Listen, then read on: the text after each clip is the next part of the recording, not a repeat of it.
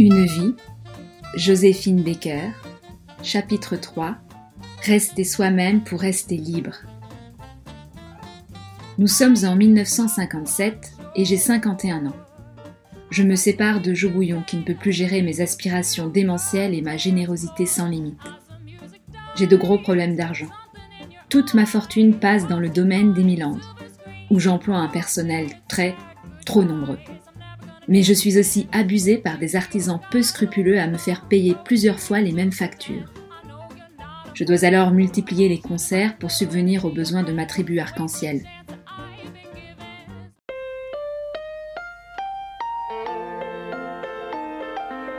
Au début de l'année, je me rends en Algérie pour un concert. Je vais dans un orphelinat où l'on me présente Brahim, un petit garçon de 6 mois. On m'apprend que ses parents sont morts dans des combats entre Français et Félaga. Il est né le même jour que moi, le 3 juin. Il me sourit. Je ne peux résister et l'emmène avec moi. Me voilà comblé. Mais mon porte-monnaie, lui, fait la tête. Le 6 mars 1960, je vais sur mes 54 ans et j'intègre la loge maçonnique La Nouvelle Jérusalem de la Grande Loge féminine de France. Je partage leurs idées humanistes et universalistes, leurs valeurs de liberté, d'égalité, de fraternité. On y trouve des femmes de tous les milieux. J'espère que mon intégration m'aidera à porter haut et fort mon combat contre le racisme, mais on calme rapidement mes ardeurs. Quand on est franc-maçon, on doit être discret, c'est la règle numéro un. Sauf que vous me connaissez. Quand j'ai une idée en tête, j'ouvre ma grande bouche et alors attention, parce que quand Joséphine l'ouvre, on l'entend aux quatre coins du monde mais mon engagement doit se limiter à accueillir des sœurs de passage dans mon château des Milandes. Je refuse. Je ne suis pas une femme au foyer, moi. Je suis une femme d'action.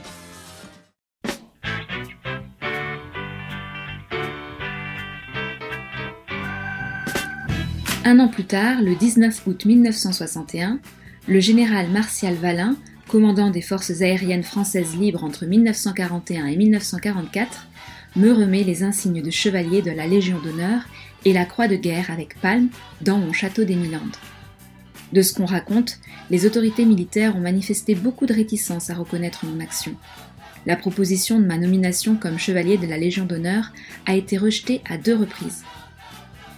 C'est grâce au général Billotte, chef d'état-major particulier du général de Gaulle, du général Bousca, chef d'état-major général de l'armée de l'air, et d'Ala Duménil-Gillet, mon chef en Afrique du Sud, qui m'ont permis d'obtenir finalement la reconnaissance officielle pour mon engagement patriotique. Que d'honneur, mais toujours pas de sous. En 1963, j'ai 57 ans. Sur invitation de Martin Luther King, je retourne aux États-Unis pour soutenir le mouvement des droits civiques du pasteur. Bob Kennedy, le frère du président, intervient pour débloquer mon visa. Je participe à la grande marche organisée à Washington pour l'emploi et la liberté je prononce un discours vêtu de mon ancien uniforme de l'armée de guerre et de mes médailles de résistante. Cette manifestation donne raison à mon long combat contre le racisme. Je suis persuadée que la fraternité humaine est possible. Je rentre en France avec un profond sentiment de liberté et beaucoup d'espoir pour mon pays. Bon, nous ne sommes pas au bout de nos peines, mais tant que nous resterons unis, nous réussirons. L'unité est notre plus grande force, et sans elle, il ne peut pas y avoir de victoire solide.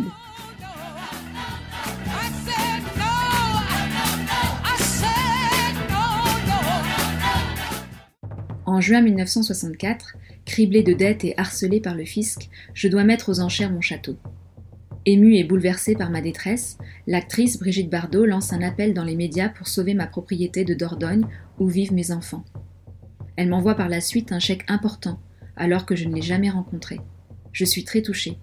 Grâce à elle, la vente est repoussée de justesse. Mais je ne suis pas encore sortie d'affaire. En décembre 1964, je suis radiée de la Grande Loge féminine de France pour défaut d'assiduité et de paiement.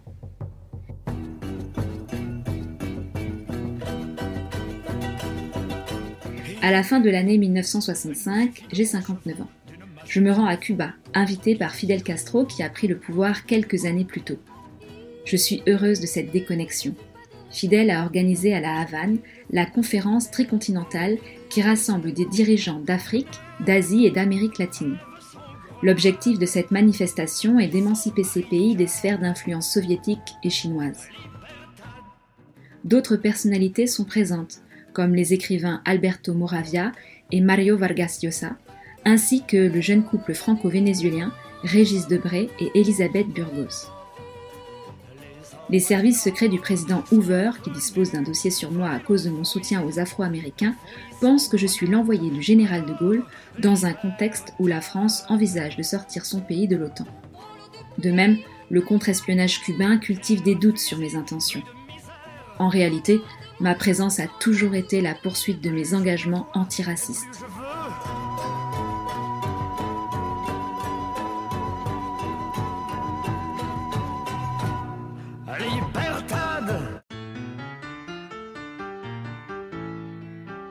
Cette tricontinentale est formidable avec ses gens de tous les pays, toutes les langues, toutes les couleurs. C'est une chance inouïe de réunir toute l'humanité en une seule famille. Avant le début de la conférence, je rencontre Fidel Castro et le met en garde sur le fait qu'on va tenter de l'assassiner. Je sais que des réseaux anticastristes préparent des attentats et en effet, plusieurs seront neutralisés durant la tricontinentale. Mon enthousiasme politique, mon ovation sur la place de la Révolution et ma prestation au Teatro García Lorca, diffusée en direct à la télévision cubaine, ne laissent pas indifférent le leader Maxime. Avant mon départ, Fidel m'invite à me rendre à la baie des Cochons, où un débarquement soutenu par les États-Unis a échoué quatre ans auparavant, en 1961. Devant les journalistes, je me fais un malin plaisir de déclarer Je suis heureuse d'avoir été le témoin du premier grand échec de l'impérialisme américain. Je quitte l'île à la fin du mois, mais promets de revenir en juillet.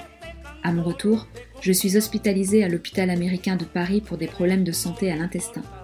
Le général de Gaulle, toujours plein de prévenance, m'envoie une immense gerbe de fleurs. L'été, comme prévu, je retourne à Cuba avec mes enfants. Nous sommes logés dans une belle maison de vacances dans la station balnéaire de Varadero. Nous sommes traités comme des rois parcourant l'île en compagnie de fidèles et de ses gardes du corps dans une voiture à l'épreuve des balles. Je ris de voir Kofi tirer la barbe de fidèle. Je reçois un brevet de lieutenant des forces armées révolutionnaires cubaines et on offre à mes enfants des uniformes révolutionnaires et des tenues de baseball. En 1967, j'ai 61 ans. Che Guevara est assassiné par la CIA en Bolivie. Très triste, je m'empresse d'écrire une lettre de condoléances à Fidel Castro pour partager la douleur du peuple cubain. La même année, un énorme ouragan ravage la Guadeloupe. Je décide d'organiser une grande tournée humanitaire à travers la France en faveur des sinistrés. Ma première date est à Marseille. C'est là où j'ai débarqué aux côtés des forces françaises libres en provenance d'Afrique du Nord. Pour moi, Marseille restera une ville d'amour, d'affection et de compréhension.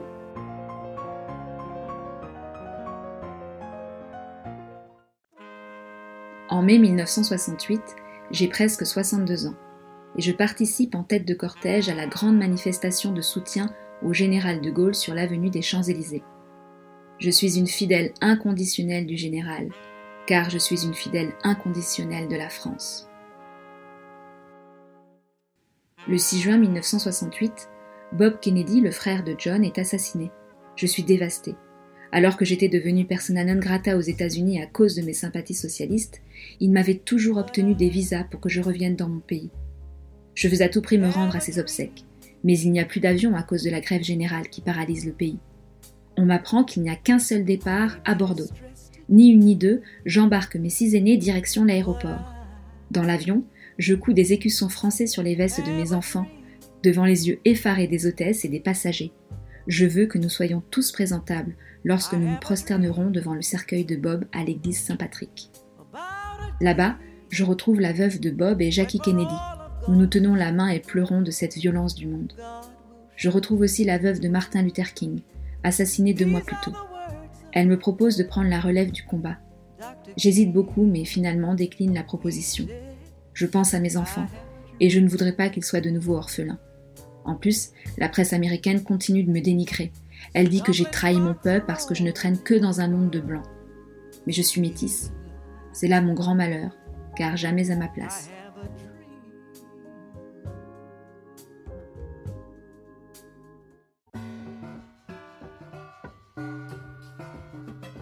Lors d'une soirée, je fais la connaissance de Robert Brady, un artiste et collectionneur d'art américain. Nous flirtons, puis nous nous mettons en couple. Mais vu les échecs de mes quatre mariages précédents, nous décidons d'échanger nos vœux de mariage dans une église vide, à Acapulco, au Mexique. Mais le mariage n'est définitivement pas fait pour moi, car nous divorçons un an plus tard. Dans tout ça, mes problèmes avec le fisc ne se sont pas résolus.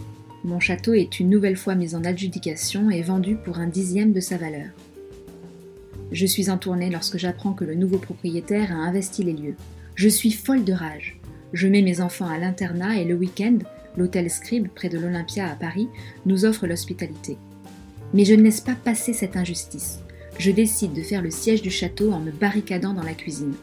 Faisant jouer la loi française, j'obtiens un sursis qui me permet de rester dans les lieux jusqu'au 15 mars 1969, où je tente encore de résister en passant une nuit dehors devant la porte. Malheureusement, les hommes de main du nouveau propriétaire qui n'ont aucun scrupule m'expulsent violemment de la propriété. Affaiblie et choquée, je suis transportée à l'hôpital de Périgueux. La princesse Grace de Monaco, scandalisée de voir comment la France m'abandonne, vole à mon secours. Elle m'offre la villa Marivonne à Roquebrune-Cap-Martin, petite ville sur la côte d'Azur, et m'invite à Monaco pour des spectacles de charité. L'acteur Jean-Claude Brialy me prend également sous son aile et m'accueille dans son cabaret parisien La Goulue afin que je m'y produise régulièrement. Je retrouve les forces nécessaires pour assurer le show. Le lundi, jour de relâche, je parcours l'Europe en solitaire pour aller honorer des engagements à Bruxelles, Copenhague, Amsterdam ou Berlin. Aidé aussi par la Croix-Rouge, je remonte sur la scène parisienne de l'Olympia, puis tourne dans toute l'Europe jusqu'en 1974. J'ai alors 68 ans.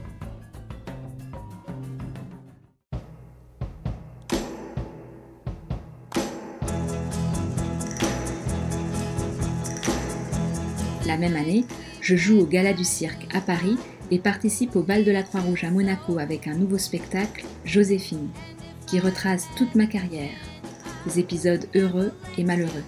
Je redeviens une star. Le 24 mars 1975, je vais sur mes 69 ans. Pour célébrer mes 50 ans de carrière, je rejoue Joséphine à Bobino, dont le prince René III et la princesse Grace figurent parmi les mécènes.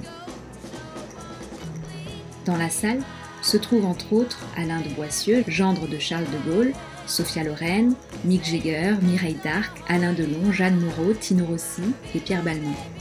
La princesse Grâce de Monaco est l'invité d'honneur. Le spectacle pour lequel toutes les places ont été vendues des semaines à l'avance ne recueille que des critiques extasiées. Après le spectacle, je convie 250 personnes à souper au Bristol.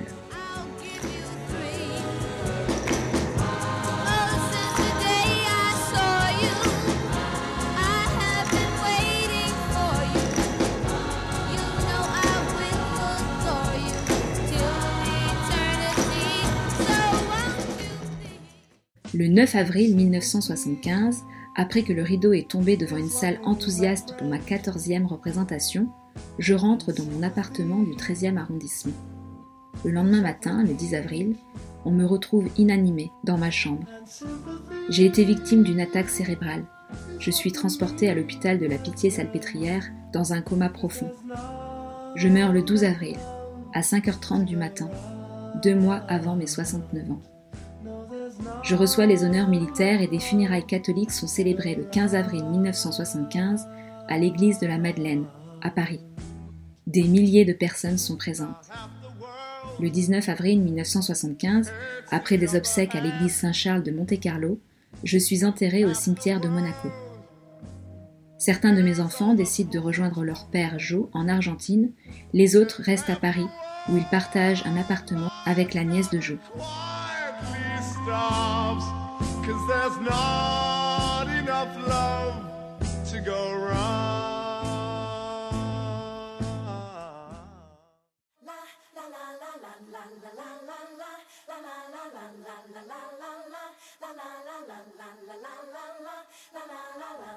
Perçue surtout comme une charmante afro-américaine au déhanchement incroyable pour la plupart des gens, je me suis servi de cette image, je l'ai manipulée à ma guise pour en façonner un personnage libre d'esprit et de corps.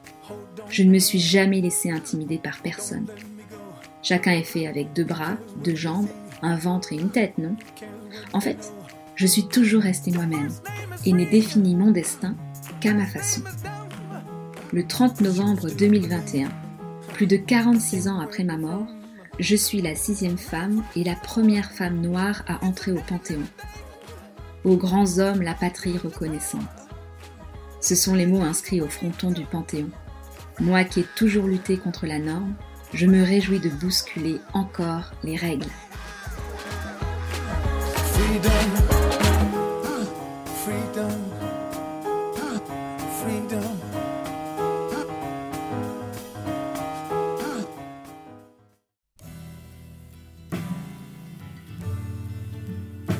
Tu es la ténébreuse, la fantasque, la mystique. La Vénus d'ébène aux normes abolies. Ta silhouette sur scène est un rêve joli. Tu es la perle noire du Paris exotique. Contre la barbarie, ta voix devint une arme. Tu chantas sous les bombes, au-dessus des sirènes. Tu berças les colères et tu séchas les larmes. Dans ta robe en satin et ta croix de Lorraine. Et tu Thémis, Libertas ou Aphrodite, Cloto a tissé le plus vrai de tous les mythes, changé le mont Olympe en tribu arc-en-ciel. Tu as laissé famille, pays et destinée, traversé l'Atlantique et ainsi transformé les soupirs de Tumpy en cris de Joséphine.